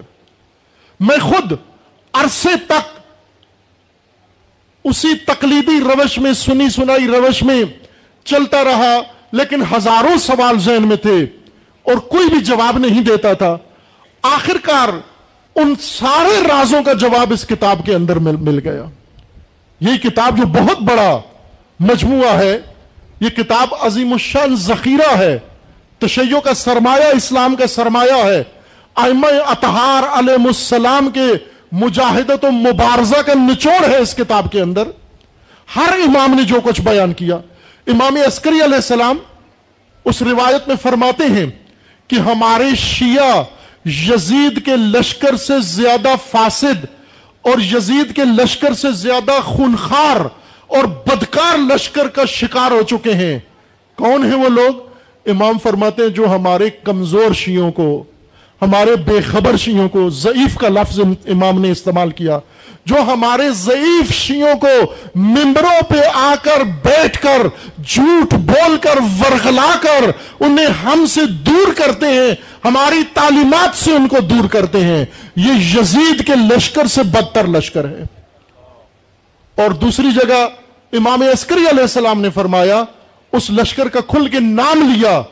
امام ہادی علیہ السلام نے فرمایا، یہ ممتورا ہیں۔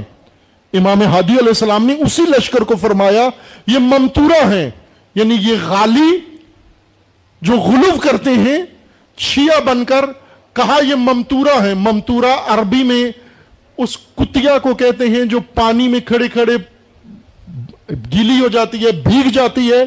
پھر بارش سے نکل کر خشکی میں کھڑے ہو کے بدن جھٹکتی ہے، جاڑتی ہے اور نجس پانی سارا لوگوں کے اوپر اور فضا میں بکھیر دیتی ہے، سارے فرش کو نجس کر دیتی ہے۔ امام فرماتے ہیں یہ ممتورا ہے، امام ہادی علیہ السلام۔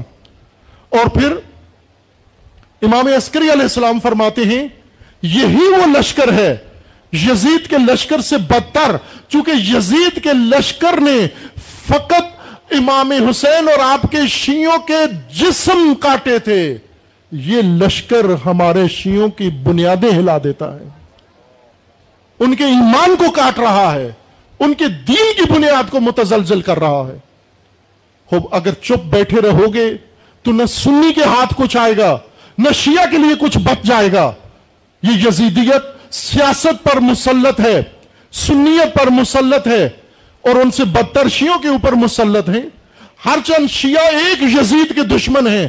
اگر امام حسین کے پیروکار بنے تو ہر یزید کے دشمن ہوں گے۔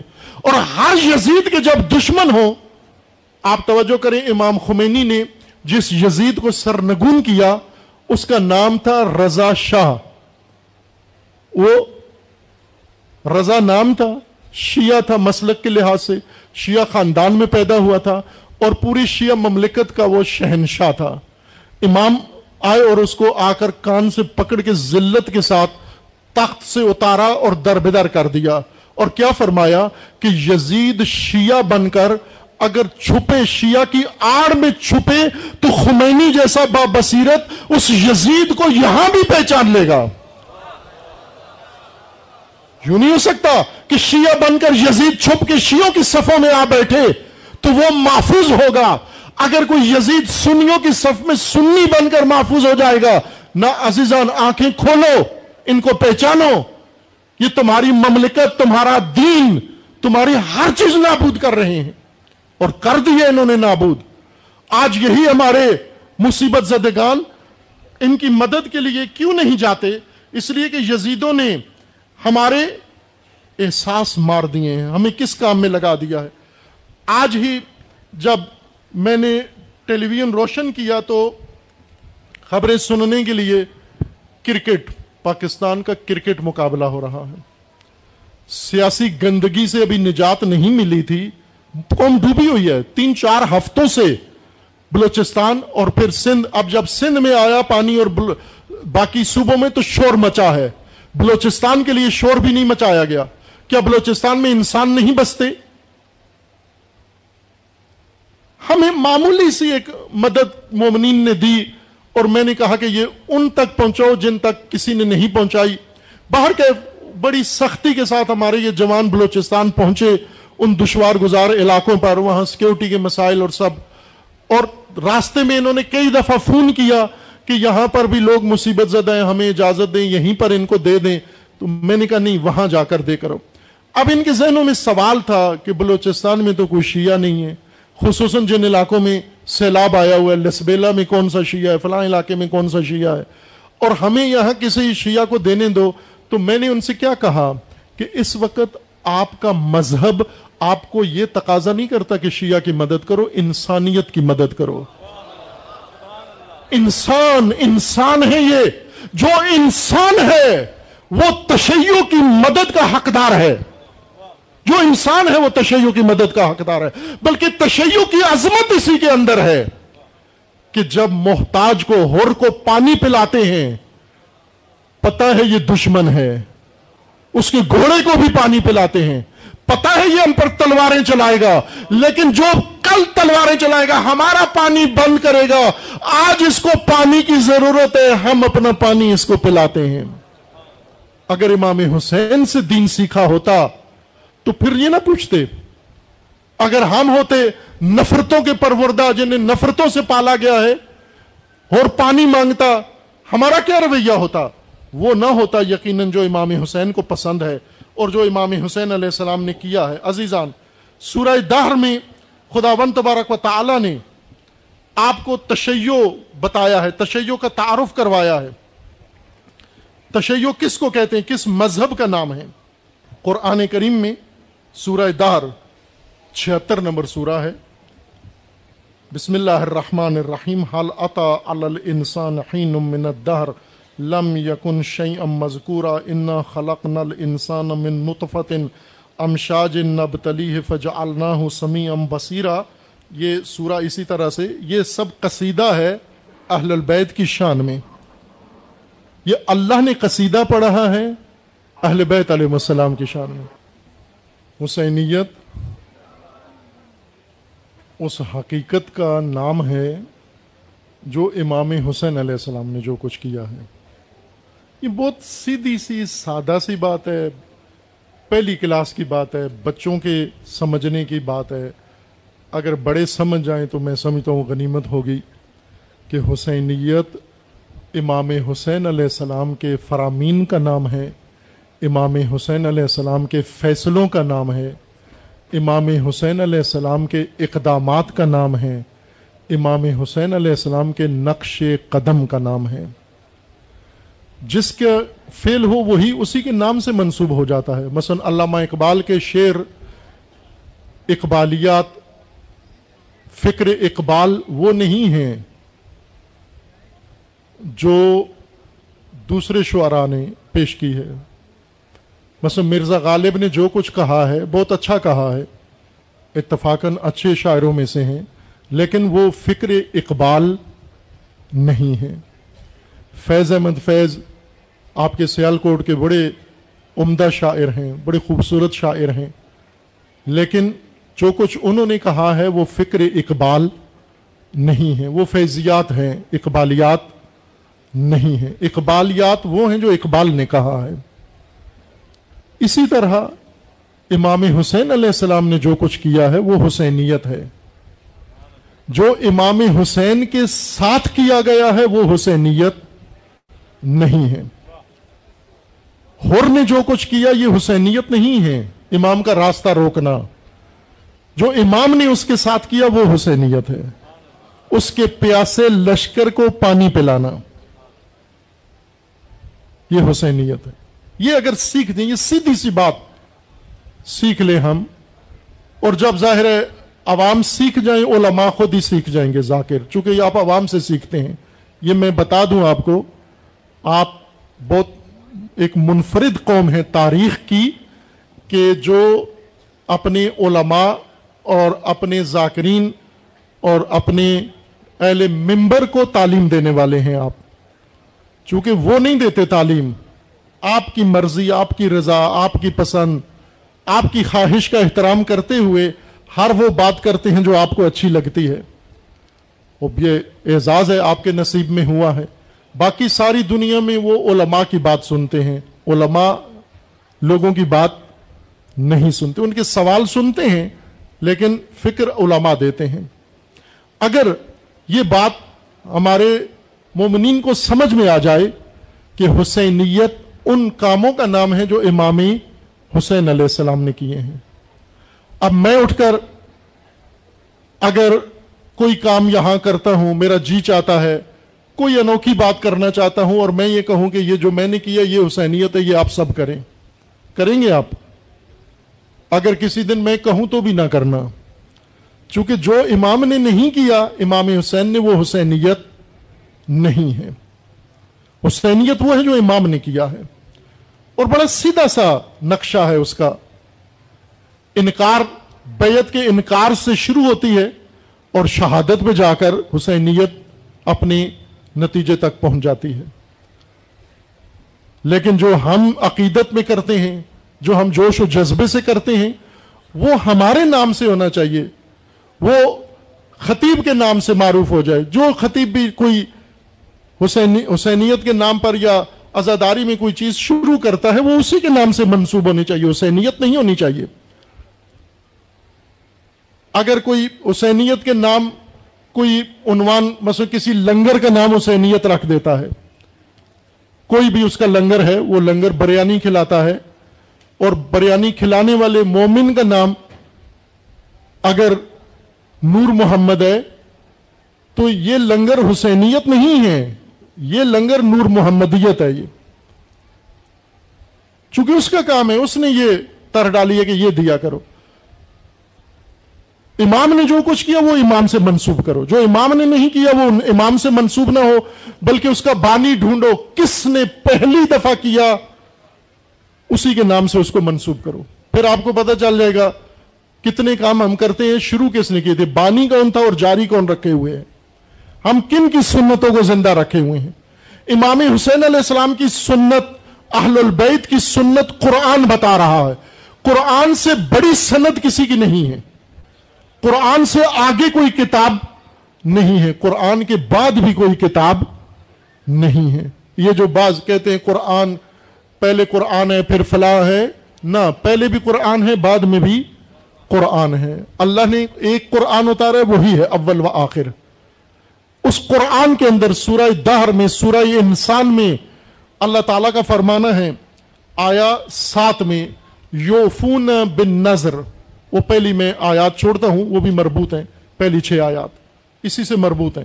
یوفون، وہ لوگ جن کو اللہ نے بہشت میں عظیم مقام دینا ہے، جن کا یہ قصیدہ ہے، یہ وہ لوگ ہیں جنہوں نے نظر کی، منت مانی اور اپنی منت کو وفا کیا۔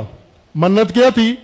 امام حسن علیہ السلام و امام حسین علیہ السلام بچپن میں بیمار ہو گئے، بخار ہو گیا اور بخار چند دن جاری رہا۔ امام علی علیہ السلام نے اور جناب سیدہ سلام اللہ تعالی علیہ نے نظر مانی کہ اگر اللہ حسنین کو شفا دے دے، ہم تین روزے رکھیں گے۔ اور ایسا ہی کیا۔ وہ شفا مل گئی اور اہل البیت نے روزے رکھے، امام نے روزہ رکھا، جناب سیدہ نے روزہ رکھا اور نظر وفا کی، نظر کی تھی کہ اگر شفا مل جائے، روزہ رکھیں گے۔ شفا مل گئی تو نظر وفا کر دی، روزہ رکھ لیا۔ اب جب روزہ رکھا یقافون یومن کان شرح مستطیرہ و یوت امون روزہ رکھا، حجاز کی گرمی کا روزہ۔ حجاز کے گرم روزے رکھے۔ دن بھر روزہ رکھا، اب افطار کا وقت آ گیا ہے۔ یوت امون تعام اللہ ہی باوجود اس کے کہ افطار کے وقت کتنی شدید ضرورت ہوتی ہے انسان کو کھانے کی اور پیاس کی وجہ سے پانی کی، یہ روزہ داروں کو پتا ہے۔ یہ روزہ داروں کو پتا ہے، بلکہ پنجاب میں تو جو روزہ نہیں رکھتے ان کو بھی پتا ہے، چونکہ وہ زیادہ انتظام کرتے ہیں۔ افطار کا روزہ داروں سے کہیں زیادہ کرتے ہیں۔ کتنا شدید اس وقت شدت ہوتی ہے بھوک اور پیاس کی۔ اہل البیت نے کھانا تیار کیا افطار کے لیے اور منتظر ہیں وقت افطار کے۔ جو ہی وقت افطار ہوا، دروازے پہ دستک ہوئی۔ کون ہے کھولا دروازہ؟ کون ہے مسکینہ؟ دروازے پہ مسکین آ گیا ہے۔ کیا چاہتا ہے؟ بھوک لگی ہے، کھانا چاہتا ہوں۔ افطار کا سامان اٹھا کے مسکین کو دے دیا۔ وہ یتیمہ، دوسرے دن روزہ رکھا، پھر افطار کا وقت ہوا۔ این افطار کے وقت دروازے پہ دستک ہوتی ہے، جا کے کھولا، کون ہے؟ یتیم ہوں۔ کیا چاہیے؟ کھانا چاہیے، بھوکا ہوں، پیاسا ہوں۔ اہل البیت نے افطار کا سامان اٹھا کے یتیم کو دے دیا۔ وہ اسیرا اور پھر تیسرا روزہ رکھا۔ این افطار کے وقت پھر دستک ہوئی۔ کون آ گیا؟ اب اسیر قیدی آ گیا۔ یہاں مفسرین نے لکھا ہے کہ مسکین اور یتیم مسلمانوں میں سے تھے مدینہ کے اندر۔ لیکن اس وقت، جس وقت کی یہ آیت ہے، تاریخ بتاتی ہے، کوئی مسلمان قیدی نہیں تھا۔ کوئی مسلمان اسیر نہیں تھا۔ بلکہ تاریخ یہ بتاتی ہے کہ اس وقت جو قیدی تھے وہ غیر مسلم تھے، کافر تھے، جو جنگ میں مسلمانوں نے اسیر کر لیے تھے، یہ غیر مسلم اہل بیت کے در پر آتا ہے۔ افطار کے وقت آ کر دستک دیتا ہے بھوکا ہوں۔ مذہب نہیں پوچھتے۔ مسلک نہیں پوچھتے۔ افطار کا کھانا اٹھا کر اپنی شدید حاجت کے باوجود اس کو دے دیتے ہیں۔ یہ سیرت امام علی و سیرت حضرت سیدہ ہے اور سیرت امام حسن و سیرت امام حسین ہے۔ اور آج انہی حسینیوں کے سامنے در پہ نہیں، ان کی آنکھوں کے سامنے تین کروڑ انسانیت ڈوب رہی ہے۔ روزے سے بھی نہیں ہو، اتنی شدید ضرورتیں بھی نہیں ہیں۔ غیر ضروری ضرورتیں ہیں۔ اور حسینیت کس چیز کا نام ہوا؟ تشیع کس چیز کا نام ہوا؟ اگر تشیع علی کی پیروی کا نام ہے، تو قرآن بتاتا ہے علی کیا کرتے ہیں۔ مصیبت زدوں کے جب وقت آ جاتا ہے، تو اپنی ضرورتیں اٹھا کر بھی ان کو دے دیتے ہیں۔ اپنی ضرورتیں اٹھا کر ان کو دے دیتے ہیں۔ جب قوم تیار نہیں ہے لوگ دوغلے ہیں، دل امام کے ساتھ ہیں، لیکن تلواریں امام کے خلاف ہیں۔ یہاں پہ کیا کریں؟ امام حسین اس حالات کے بھی امام ہیں۔ امام حسین ہر حالت کے امام ہیں، ہر وقت کے امام ہیں، بحرانوں کے امام ہیں، مصیبتوں کے اندر امام ہیں، خوشحالیوں میں امام ہیں۔ سکون میں بھی امام ہیں، جنگ میں بھی امام ہیں۔ امام نے فرمایا، میں اپنا راستہ نہیں بدلوں گا۔ اگر شاعر کہہ رہا ہے، اگر اللہ نے کچھ اور کر دیا انجام آپ کا، کوفیوں نے ساتھ نہ دیا، چونکہ تلواریں تو آپ کے خلاف ہیں، پھر کیا کریں گے؟ امام فرماتے ہیں، چونکہ میری نیت حق ہے، میرا فیصلہ درست ہے، میرا مقصد درست ہے۔ اب حالات کے اختیار میں اپنی زمام نہیں دیتا کہ حسین کے راستے کا اعلان و فیصلہ حالات کریں، بلکہ یہ حسین ہیں جن کو اللہ نے امام بنایا ہے، تاکہ حالات کا فیصلہ حسین کریں۔ حالات کا فیصلہ حسین نے کرنا ہے۔ حالات نہیں ہے تیار، قوم نہیں ہے آمادہ، امام آمادہ ہیں۔ اور امام پہنچ گئے اس میدان میں اپنا عہد وفا کرنے کے لیے۔ اور یہی جن کے دل امام کے ساتھ اور تلواریں بنو امیہ کے ساتھ تھیں، یہ تلواریں لے کر، وہ تلواریں نیام میں ڈالے ہوئے نہیں تھے، وہ تلواریں لے کر آ گئے۔ امام حسین علیہ السلام کے سامنے آ گئے۔ امام نے ان کو خطاب کیا ایک ایک کا نام لے کر کہ تم نے تو مجھے خط لکھے تھے۔ شرما گئے۔ عمر سعد نے چاندے کو بھیجا کہ جو امام حسین سے پوچھو۔ کیا چاہتے ہیں؟ انہوں نے کہا، ہم نے خط لکھے ہوئے ہم نہیں جا سکتے۔ وہ پورا گروہ تھا، ٹولا وہ علیحدہ ہو گیا کہ ہم امام کی آنکھوں میں آنکھیں نہیں ڈال سکتے۔ عزیزان، آج آپ نے مجلس ایک مناسبت کی رکھی ہوئی ہے۔ ان شہداء کی یاد میں جن کے جنازوں کو دفن نہیں کیا گیا، جن کی قبریں نہیں کھودی گئیں، جن کو کفن نہیں دیا گیا کچھ بھی نہیں کیا۔ وہ حسرت ہے نا آپ کے دلوں میں۔ اس لیے شبیہ مناتے ہو، سروں پہ اٹھاتے ہو، ان کو دیکھ کر روتے ہو۔ کس لیے روتے ہو؟ اس لیے کہ یہ ظلم کیوں ہوا؟ وہ لاشیں، پائمال لاشیں پڑے ہوئے تھے۔ یہ ظلم کیوں ہوا؟ حسرت ہے دل میں۔ اگر اپنے زمانے میں کسی لاش کو بے گور نہ رہنے دو۔ کسی جنازے کو بے کفن نہ رہنے دو۔ کسی یتیم کو بھوکا نہ سونے دو۔ علی علیہ السلام اپنی حکومت کے زمانے میں جب جو کی خشک روٹی پانی کے ساتھ کھا رہے تھے، کسی نے پوچھا کہ آپ تو خلیفہ ہیں، حاکم ہیں، آپ کو اچھا کھانا میسر ہے، کیوں نہیں کھاتے؟ فرمایا، اگر یمن میں کوئی بھوکا رات سو گیا ہوا میں تازہ روٹی کھا کے سو جاؤں، میں اللہ کو کیا جواب دوں گا؟ عزیزان، یہ علی کا مکتب ہے، علی کا مذہب ہے۔ خدا شاہد ہے، جب دھیان جاتا ہے ان سیلاب زدگان کی طرف، وہ بے قص اور بے بس لوگ، لاچار لوگ درختوں پہ چڑھے ہوئے، رات بھی درختوں پر، دن بھی درختوں پر۔ وہ مائیں، ہم سنتے ہیں نا، وہ مائیں کس طرح سفر میں بچوں کو سنبھالتی تھی، وہ ماں درخت پہ بیٹھی ہوئی ہے۔ ایک ہاتھ سے ایک بچہ تھاما ہوا ہے، ایک ہاتھ سے دوسرا بچہ تھاما ہوا ہے۔ مشکل سے بچہ بچا کے درخت پہ لے کے گئی ہے۔ اب ڈر ہے کہ کسی وقت ہاتھ چھوٹ گیا، بچے کو اونگ آ گئی، سیلاب میں ڈوب جائے گا۔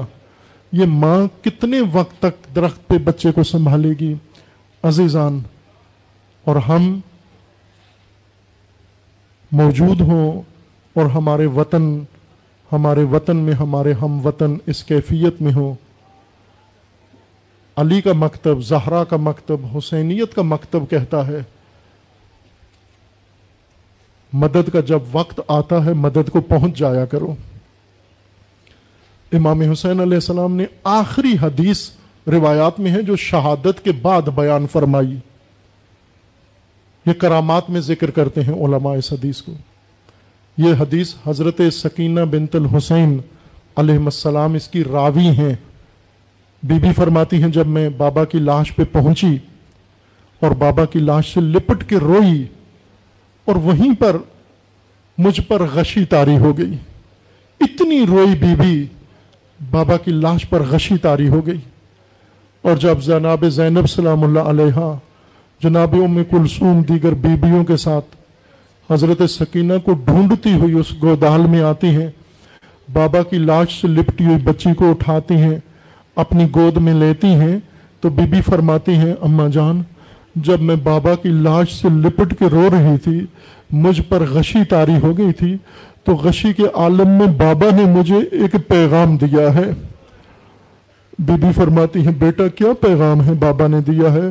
بیٹی فرماتی ہیں، وہ پیغام یہ ہے، شیعتی ما ان شرب تم ما آزبن میری بیٹی، میرے شیوں کو بتا دینا، جب بھی تم گوارا، ٹھنڈا، میٹھا پانی کی ہو پانی تم میں ملے فن دبونی، مجھ پر رو لیا کرو۔ مجھ پر رو لیا کرو۔ بی بی اور کیا فرمایا بابا نے؟ اور رئی تم بغریب او شہید جب بھی کسی غریب الدیار کو دیکھو جو اپنے وطن میں نہیں لیکن مصیبت میں ہے۔ اور جب کسی شہید کا جنازہ دیکھو، جب تمہیں نظر آئے تو لا تعلق نہ رہنا میرے شیو کسی کا بھی جنازہ ہو۔ مت پوچھو کس کا جنازہ ہے۔ اگر غریب ہے تو پھر پہنچ جاؤ، اس کے جنازے کو کندھا دو اور میرے اکبر کو یاد کرنا۔ میرے شہیدوں کو یاد کرنا۔ شیو یہ تربیت ہے ہماری۔ امام حسین نے تربیت دی ہے کہ تمہاری موجودگی میں کوئی پیاسا نہ مرے۔ حسین کے نام پر اپنے گھروں سے اٹھاؤ، سبیلے اٹھاؤ، ان کے حلق میں جا کر ڈالو۔ سلوات و درود حسین پر پڑھتے ہوئے اپنے کسی ہم وطن کو پیاسا مت مرنے دینا۔ کسی کو بھوکا مت مرنے دینا، کسی کو مصیبت میں نہتا نہ چھوڑنا، کسی کو تنہا نہ چھوڑنا۔ یہ تربیت ہے آپ کی عزیزان۔ یہ قرآن نے اہل بیت کی سیرت یہی ذکر کی ہے۔ اپنی ضرورت افطار کا سامان ہے۔ اٹھا کے یتیم و مسکین و اسیر کو دے دو۔ یہ پوچھے بغیر کہ کون آئے ہو اور ہمیں تم سے زیادہ ضرورت ہے۔ یہ ہے دین جو اہل البیت سے ملتا ہے عزیزان، یہ ہے حسین ابن علی سے ملنے والا دین۔ یہ وسیعت امام حسین کی یاد رکھیں۔ یہ بی بی جو اب بابا کی قبر سے لپٹ کر رو رہی ہیں، غشی میں بابا سے یہ حدیث نقل کرتی ہیں۔ مجھے بابا نے یہ غشی میں فرمایا، بے ہوشی میں فرمایا، میرے شیوں کو پیغام دے دے نہ جا کر۔ جب سید الشہداء خیموں سے ودا ہو کے جا رہے ہیں۔ اپنے گھوڑے پر سوار ہو کر بیبیوں کو ودا کر کے، سلام ودا کر کے، نصیحتیں کر کے وسیحتیں کر کے سوار ہوتے ہیں۔ جب سوار ہونے کا وقت آتا ہے، امام لگام تھام کر دائیں بائیں دیکھتے ہیں۔ پہلی دفعہ امام حسین علیہ السلام سوار ہو رہے ہیں۔ سوار کرانے والا کوئی بھی نہیں ہے۔ نہ علی اکبر ہیں، نہ حضرت عباس ہیں، نہ کوئی بنو ہاشم جوان ہے، نہ انصار میں سے کوئی ہے۔ سید الشہداء ندا لگاتے ہیں، اے فرسان الحجا میرے شیروں کہاں سو گئے ہو تم؟ پھر ایک ایک کر کے نام لے کے پکارتے ہیں، کوئی جواب نہیں آتا۔ امام فرماتے ہیں، کل تو میں ایک کو بلاتا تھا، تم سارے دوڑے آ جاتے تھے۔ آج میں سب کو نام لے لے کے پکار رہا ہوں، کوئی ایک کیوں نہیں آتا؟ پھر فرمایا، مجھے معلوم ہے، آپ سو رہے ہو، شہادت کے بستر پہ سو رہے ہو، تمہارے مولا تنہا ہو گئے، مقتل میں جا رہے ہیں۔ امام اس حسرت کے ساتھ سوار ہوتے ہیں، سوار ہو کر گھوڑے کو ایڑ لگاتے ہیں، لیکن گھوڑا قدم نہیں اٹھاتا۔ جب گھوڑا قدم نہیں اٹھاتا، امام فرماتے ہیں، مجھے معلوم ہے تو تھک گیا ہے، مجھے معلوم ہے تو بھی پیاسا ہے، مجھے معلوم ہے تو بھوکھا ہے، مجھے معلوم ہے تو نے بھی کچھ نہیں کھایا ہے، لیکن صبح سے مجھے مقتل میں لے کے آ رہا ہے، جا رہا ہے۔ اب بس آخری دفعہ مجھے لے جا، میں واپس نہیں ہوں گا۔ پھر گھوڑے کو ایڑ لگاتے ہیں، لیکن قدم نہیں اٹھاتا۔ امام نے گھوڑے کی نگاہوں کو دیکھا، مسلسل گھوڑا اپنے قدموں میں نگاہیں جمائے ہوئے ہیں۔ جب امام نے گھوڑے کی نگاہوں کا تعقب کیا، نگاہ زمین پہ پڑی، گھوڑے کے قدموں میں پڑی، امام سے پھر زین چھوٹ گئی۔ امام زمین پہ آ گئے، فریاد کر کے اپنی بیٹی کو، بچی کو گلے لگا کر فرماتے ہیں، میری بچی، تیرے رونے کا وقت ابھی نہیں آیا۔ تو دکھیا بہن نہ کر، اپنے بابا کو مقتل میں جانے دے۔ بیٹی ماں زہرا منتظر ہیں، نانا منتظر ہیں، بابا علی منتظر ہیں، بھیا حسن منتظر ہیں۔ بیٹی مجھے جانے دے۔ بیٹی کو پپی کے حوالے کر کے فرماتے ہیں بہنا میری بیٹی کو خیال رکھنا، دھیان رکھنا، جب سونے کا وقت آ جائے، اپنے سینے پہ سلا لینا، اس کو نیند نہیں آتی۔ بچی کو حوالے کر کے امام سوار ہوتے ہیں۔ سوار ہو کر خیمے سے گھوڑے کو چند قدم آگے بڑھاتے ہیں۔ پیچھے قدموں کی آہٹ سنائی دیتی ہے۔ امام گھوڑا موڑ کر پیچھے دیکھتے ہیں۔ جناب زینب اولیاء خیمہ چھوڑ کر بھیا کے پیچھے آ رہی ہے امام فرماتے ہیں، زینب، جب تک میں زندہ ہوں، خدا را خیمے سے باہر نہیں آنا۔ بہنا ابھی تو میں زندہ ہوں۔ جب تک میں زندہ ہوں، کوئی بی بی خیمے سے باہر نہ آئے۔ اور پھر امام سوار ہو کر جب مقتل کی طرف گھوڑا بڑھا کے لے جاتے ہیں، تو بی بی پش سے ندا دیتی ہے۔ خیمے کا ستون تھام کر ندا دیتی ہے۔ محلن محلا ابن زہرا، او فاطمہ کے بیٹے، ذرا آہستہ جا۔ اتنی بھی جلدی کیا ہے، اتنی بھی تیزی کیا ہے۔ پلٹ پلٹ کر رخ انور دکھاتا جا۔ ہم زیارت کرتے رہیں۔ امام علیہ السلام مقتل میں جاتے ہیں۔ مقتل میں جا کر علی کا پیاسا بیٹا، علی کا خستہ بیٹا، علی کا بیٹا جو صبح سے لاشیں اٹھا اٹھا کر، اور جب علی، حضرت عباس کی لاش اٹھائی تو فرمایا الان ان کسرت میری کمر ٹوٹ گئی، کمر شکستہ۔ جب امام تکبیر لگاتے حملہ کرتے ہیں، بلند آواز سے تکبیر لگاتے ہیں، اللہ اکبر! بی بی کو ایک ڈھارس ہو جاتی ہے، میرا بھیا زندہ ہے۔ پھر اس کے بعد خاموشی چھا جاتی ہے، پھر اس کے بعد ندا آتی ہے، اللہ اکبر! بی بی کو حوصلہ ہو جاتا ہے، میرا حسین ابھی زندہ ہے۔ پھر مومنو ازادارو ایک وقت کربلا میں تکبیریں بند ہو جاتی ہیں، شور اٹھتا ہے، غل اٹھتا ہے، غبار اٹھتا ہے بی بی سمجھ جاتی ہے، اب میرا بھیا زین پہ نہیں ہے، اب جنگ نہیں کر رہا۔ بی بی سے خیمہ چھوٹ گیا۔ ایک ٹیلے پہ کھڑے ہو کر وہ منظر دیکھتی ہے جو کوئی بھی برداشت نہیں کر سکتا۔ کیا منظر دیکھتی ہے کہ امام حسین علیہ السلام سر سجدے میں رکھا ہوا ہے، شمر لعین خنجر لہلاتا ہوا، آ کر پشت امام پہ زانو رکھتا ہے اور پشت سے خنجر چلاتا ہے اور بی بی فریاد کرتی ہے، واہ حسین واہ مظلوم واہ محمد واہ فاطمہ، واہ مظلوم واہ حسین واہ حسین